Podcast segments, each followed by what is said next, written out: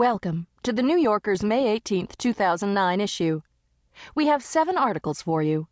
In the talk of the town, Ben McGrath writes about a man who takes New York City's prohibition against engine idling very seriously. And John Seabrook reports on the closing of a famous Times Square musical instrument store. Next, Jonah Lehrer reports on research which shows that good things come to those who wait.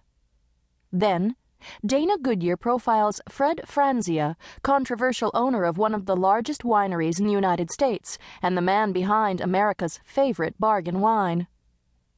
After that, John Lahr reviews a new Broadway production of Waiting for Godot, starring Nathan Lane, Bill Irwin, and John Goodman.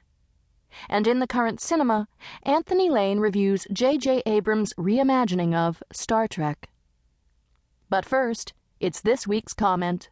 In College Try, Hendrik Hertzberg writes about Barack Obama's upcoming college campus tour. With summer almost here, and the green shoots on the ground, if not on the Dow, grown to leafy fullness, the White House has completed an annual springtime chore, choosing among the many invitations from colleges and universities for the boss to address the graduating class. This year, three were accepted. On May 13th, President Obama speaks at Arizona State University in Tempe. Four days later, at the University of Notre Dame in South Bend, Indiana. And five days after that, at the United States Naval Academy in Annapolis, Maryland. In recent years, politicians have been given a run for their money at commencement time by anchor persons and Hollywood celebrities. But loftily placed public officials, especially those who can be credibly deemed statesmen, are still the most sought after speakers. And the biggest get of all, of course, is the President of the United States.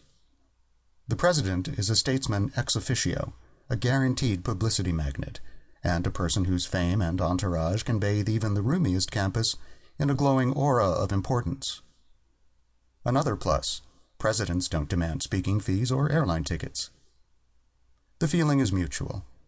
Your statesman regards a campus backdrop and academic robes as the ideal stage set and costume for the utterance of large, grave thoughts.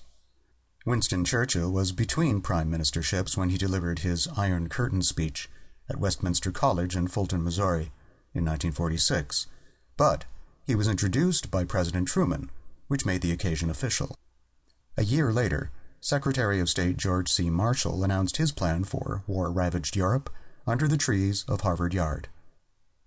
In 1963, President Kennedy chose commencement at American University in Washington, D.C.